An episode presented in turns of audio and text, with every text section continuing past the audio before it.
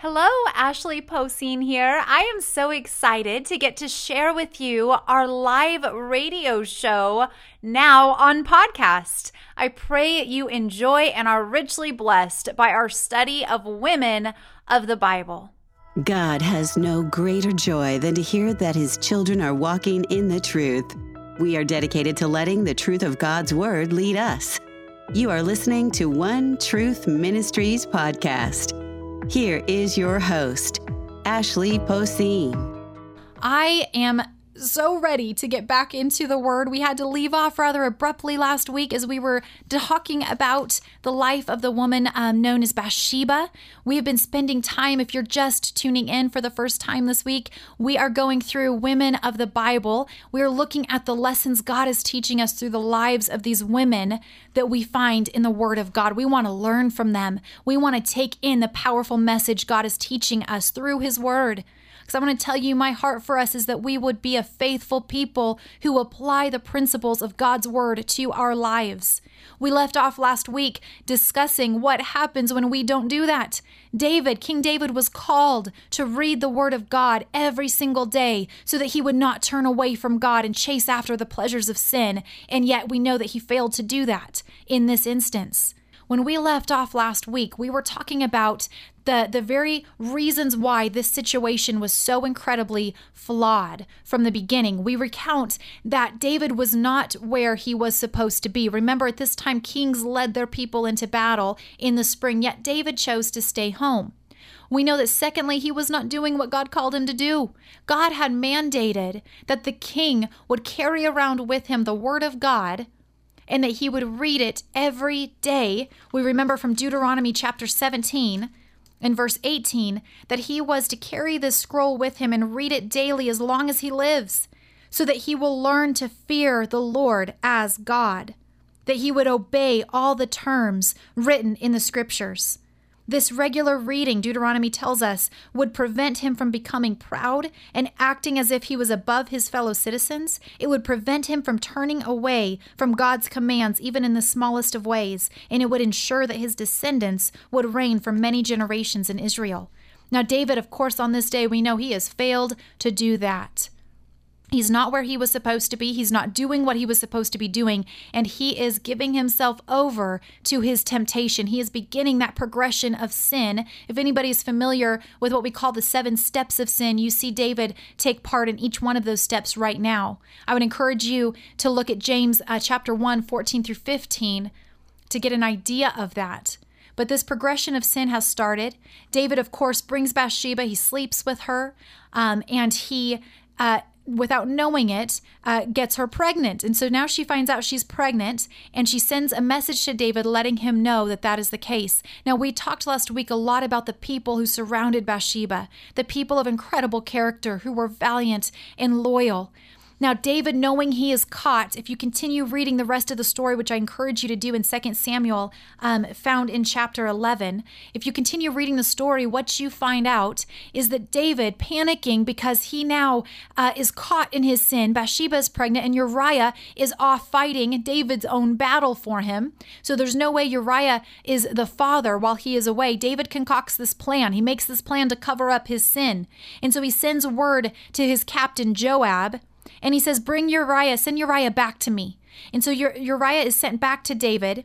And David tells him, you know, he asks him how the war is progressing. He, you know, Uriah, don't forget, is one of David's closest uh, uh, mighty men. He's numbered with the 37 mighty men, along with Bathsheba's father. And so David sends a gift to Uriah after he leaves the palace. He tells him, Go home, relax, be with your wife. Of course, what he's wanting is him to sleep with Bathsheba so that her pregnancy can uh, be seen as Uriah and her pregnancy. And so he's trying to entice Uriah to go home, sleep with your wife. He wants him to cover up his sin. But what he finds out in verse 9 is that Uriah doesn't go home. He sleeps that night at the palace entrance with the king's palace guard. And when David hears that, he's frustrated. He summons Uriah back to him and he goes, What's the matter? Why didn't you go home last night after being away for so long? Listen to Uriah's response in verse 11. He said, The ark and the armies of Israel and Judah are living in tents. Now, don't forget, the ark was the very presence of God. And he says, The presence of God, the armies of Israel and Judah are living in tents. Joab and my master's men are camping in the open fields. How could I go home to wine and dine and sleep with my wife? I swear I would never do such a thing. So David is like, okay, well, you know, tomorrow you can return to the army, stay again here tonight. He tries to get David drunk enough. If you continue on with the story, he tries to get David uh, drunk enough for him, for Uriah to go home and sleep with Bathsheba. But the next morning he finds out the same thing. Uriah would not do that. He would not go home. He cared too much about God and his king's uh, warriors and the army that was off fighting the battle. And so now David goes to even greater lengths and he now devises a plan to get Uriah killed. And so if you remember, and I encourage you to read on in the story, I'll just paraphrase it. David writes another letter to Joab and he tells, um, in it, he tells him to station Uriah on the front lines where the battle is the fiercest. And then when, when the battle is amping up to its most intense, pull back so that Uriah is left there by himself and that he will be killed. So Joab, probably having no idea why in the world David would want this, maybe even thinking Uriah had betrayed David somehow, he does what his king has commanded. And when the enemy soldiers come out of the city to fight, Uriah the Hittite was killed along with several other Israelite soldiers. Do we see this? David's sin did not only hurt one life or two lives, it destroyed many lives as he tried to cover it up. So Joab sends the report back to David. He lets him know exactly what happened, tells him that Uriah was killed. And of course, listen to how David responds. In verse 25 of, of um, chapter 11, he says, Well, tell Joab not to be discouraged. The sword devours this one today and that one tomorrow. Just fight harder next time and conquer the city. He is so unrepentant, uncaring of his sin. He is just happy right now that he believes he will not be found out.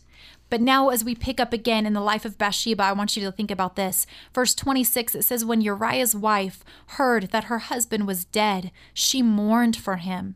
Now, I want you to pay attention to that word because in the Hebrew, that word means she was wailing in agony. She was in deep grief over the loss of her husband. This was just this was not just perfunctory uh, grieving. She was mourning. She was wailing in deep agony and grief over the death of her husband. And when the period of mourning was over, David sent for her again, had her brought to the palace, and she became one of his wives. And she gave birth to a son, but the Lord was displeased with what David had done. That's where I want to pause for a second. You see, David's big mistake here was the abuse of the power God had given him. He almost fell into that once before, but Abigail, an amazing woman of God, stopped him once. She became one of his wives as well. But this time he gave in to the temptation and the progression of sin, and he abused the power God had given him. He disobeyed and disregarded every command God had given him. He did not go out with his armies. He was not where he was supposed to be. He wasn't doing what God had called him to do.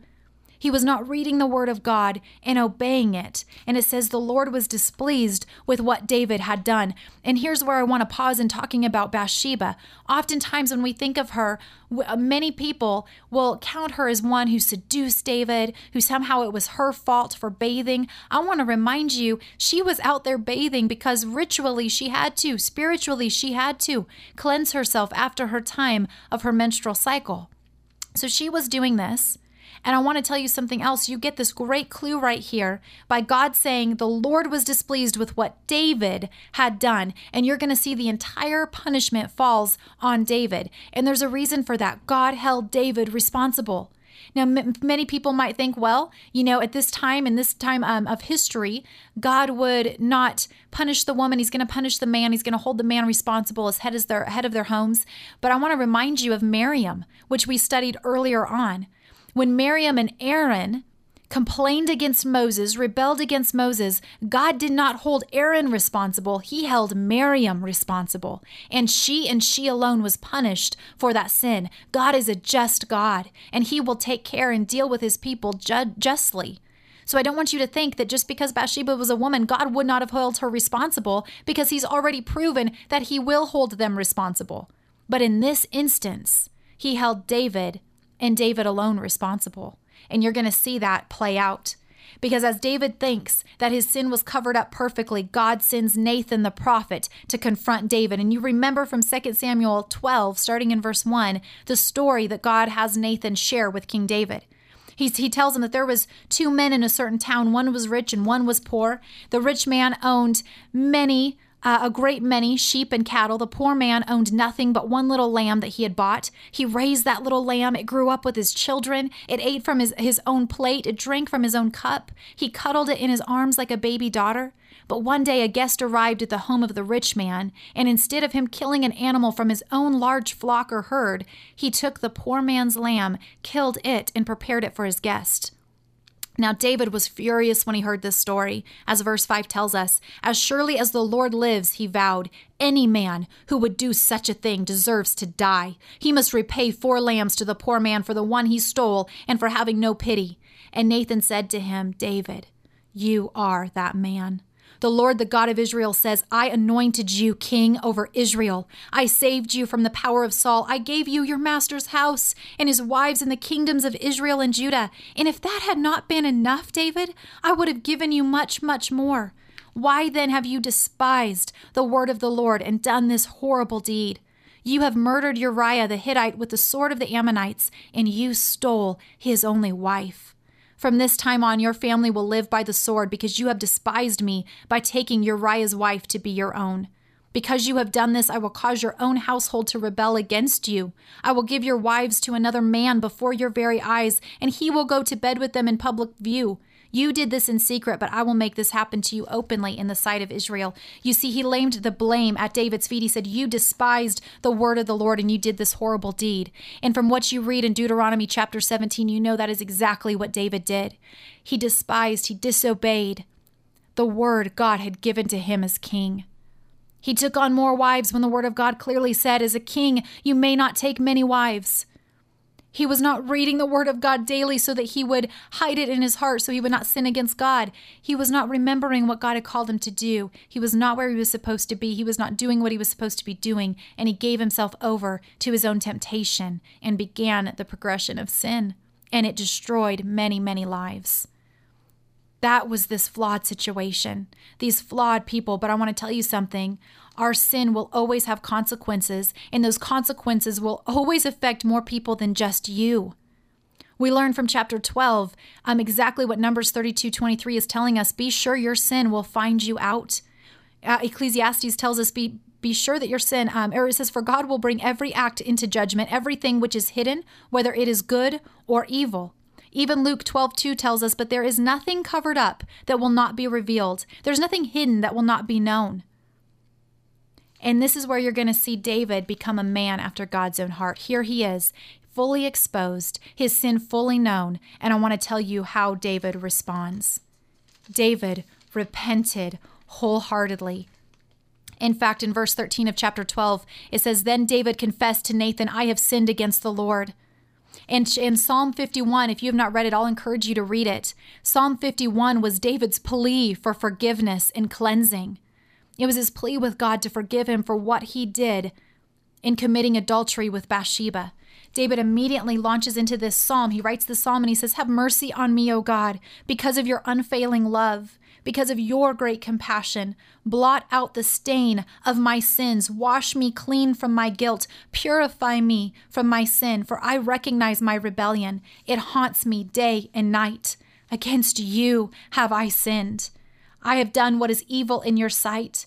You will be proved right in what you say, and your judgment against me is just, for I am a sinner.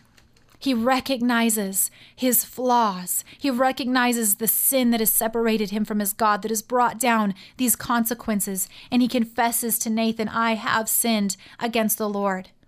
And I want you to understand something. This is how he was a man after God's own heart, chasing after God's heart. He recognized his sin and he repented immediately. He begged God for forgiveness. And this is what I want us to know though we are flawed, we are forgiven because our God forgives and he forgives fully, completely to the nth degree. I want to tell you this the consequences are still there, but the forgiveness of God will restore us fully. Nathan tells David, Yes, the Lord has forgiven you, David, and you will not die for this sin. Nevertheless, because you have shown utter contempt for the Lord, by doing this, your child will die. And we know as the story goes on, Bathsheba, of course, gives birth to their son, her only son at this point. And David falls on his face on the ground. He won't eat, he won't sleep. For seven days, he is begging God to spare the life of his child as God allows a sickness to overtake this child. He is praying day and night without ceasing. And on the seventh day, the child goes home to be with the Lord. God takes him. And at this moment, David gets up, he bathes, he cleanses himself, and he goes straight to the tabernacle to worship God. And he tells his people, um, his servants in the household that were so confused by this, he said, I fasted and wept while the child was alive, for I said to myself, Perhaps the Lord will be gracious to me and let the child live. But why should I fast when he is dead? Can I bring him back again? I will go to him one day, but he cannot return to me. And so at this point, David goes in and it says he comforted his wife, Bathsheba. So I want us to remember this woman now. This entire um, heinous part of her life has just taken place. All of this evil has come upon her, and, and she's um, been forced to witness the death of her husband and now the death of her son. Can you imagine what is going on in her mind? The great sadness, the grief, the guilt that is plaguing her. And David now goes in with her and she allows him to comfort her. Just it, it, amazes me how God is at work in Bathsheba's life. David sleeps with her again. Scripture tells us, and she begin she becomes pregnant, and she begin and she gives birth to a son. And David names him Solomon. Now I want you to pay attention to this. Solomon means the peace of God.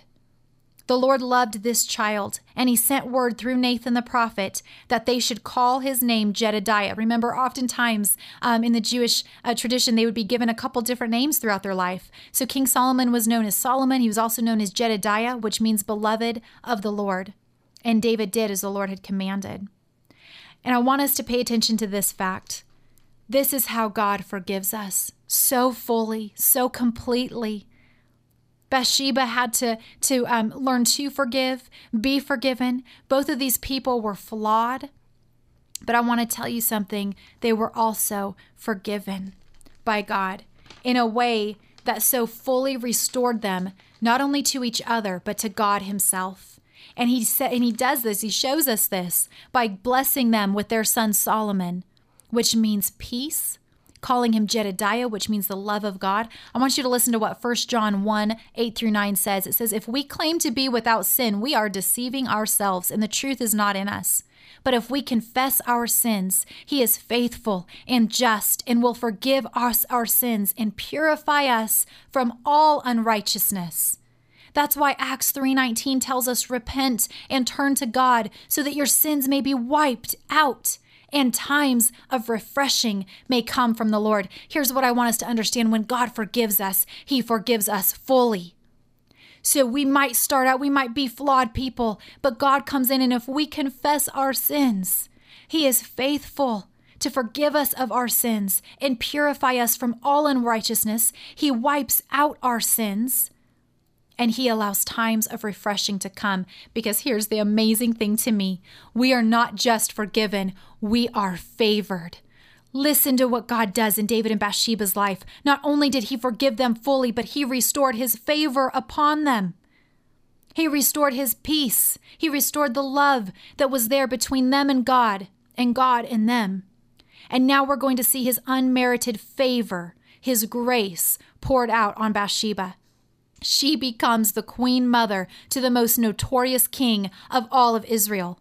Solomon would be the king of Israel's height of his glory. Under his reign, the children of Israel would for the first time hold possession of the entire promised land. It's such a neat thing to me. It's so cool. She God allows Bathsheba to become the queen mother of Israel's height and glory. Never before, never again would there be a king as strong and powerful and wise and wealthy as King Solomon, and she got to be Queen Mother.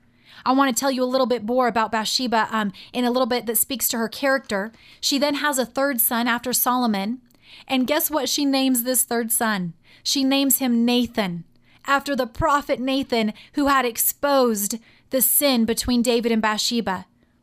It already, to me, when I hear that, I go, oh my goodness, this speaks to how much they valued Nathan, how much their lives turned around and was transformed under the forgiveness and the favor of God. She names her third son Nathan. And at this point, as we carry on in her story, at a certain point, David is going to become old and frail, and it's going to be time for a new king to step into the throne. Now, God has already declared it was to be Solomon. David has made that known. Bathsheba became his favorite wife. He had pronounced Solomon to be king, and yet one of David's other sons wanted the throne. And so he creates a plan to usurp the throne, and Bathsheba and Solomon are in grave danger. The prophet Nathan finds out about this, and who does he go to? He doesn't go to David, he goes straight to Bathsheba. It is to her that he trusts this information. He knows that she is a woman who is valiant. I'm telling you something. The people that raised her, that were a part of her life, were valiant warriors, faithful, loyal. I believe Bathsheba was no different. You see her become a very valiant woman and mother as she goes to protect her son and protect the throne and who God had declared would be on that throne. And it is because of Bathsheba that the throne for Solomon is secured. And that is an entire other story you should read. It's incredible. But as you read on, that's the woman Bathsheba is, and she secures the, the throne for her son. Now, as you go on to read about this life, I love this. You'll find it in First Kings in this story, chapter 2, verse 19. I encourage you to go there. Bathsheba needs to go. Her son Solomon takes the throne. She needs to go to him and talk to him. And at a time when most people were not allowed to come before the king unless he invited them, Bathsheba goes right into the throne of Solomon. And listen to what it says. Solomon um, saw his mother come in. The king rose from his throne to meet her, and he bowed down before her. When he sat down on his throne again, the king ordered that a throne be brought in for his mother and placed at his right side so she could sit in a place of honor. And he tells her, You know, mother, what is it? You know that whatever it is you want, I will not refuse you. This is the love between a son and his mother. Again, it speaks to the heart and character of Bathsheba. This son loved his mom. He honored her in a way I have not known another king to honor their mother but she was that honored.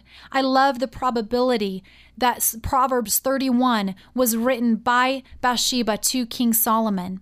And in it, she describes to him the woman he needs to look for a woman of impeccable character, a virtuous woman. Do you know the word virtuous means valiant? Think about who she was. If in fact she wrote that Proverbs, I think it is so precious that she would describe to her son, You must find a valiant woman because her beauty her worth is so much more valuable than rubies and diamonds. She goes on to say, Charm is deceptive and beauty does not last, but a woman who fears the Lord should be greatly praised. Let her deeds publicly declare her praise.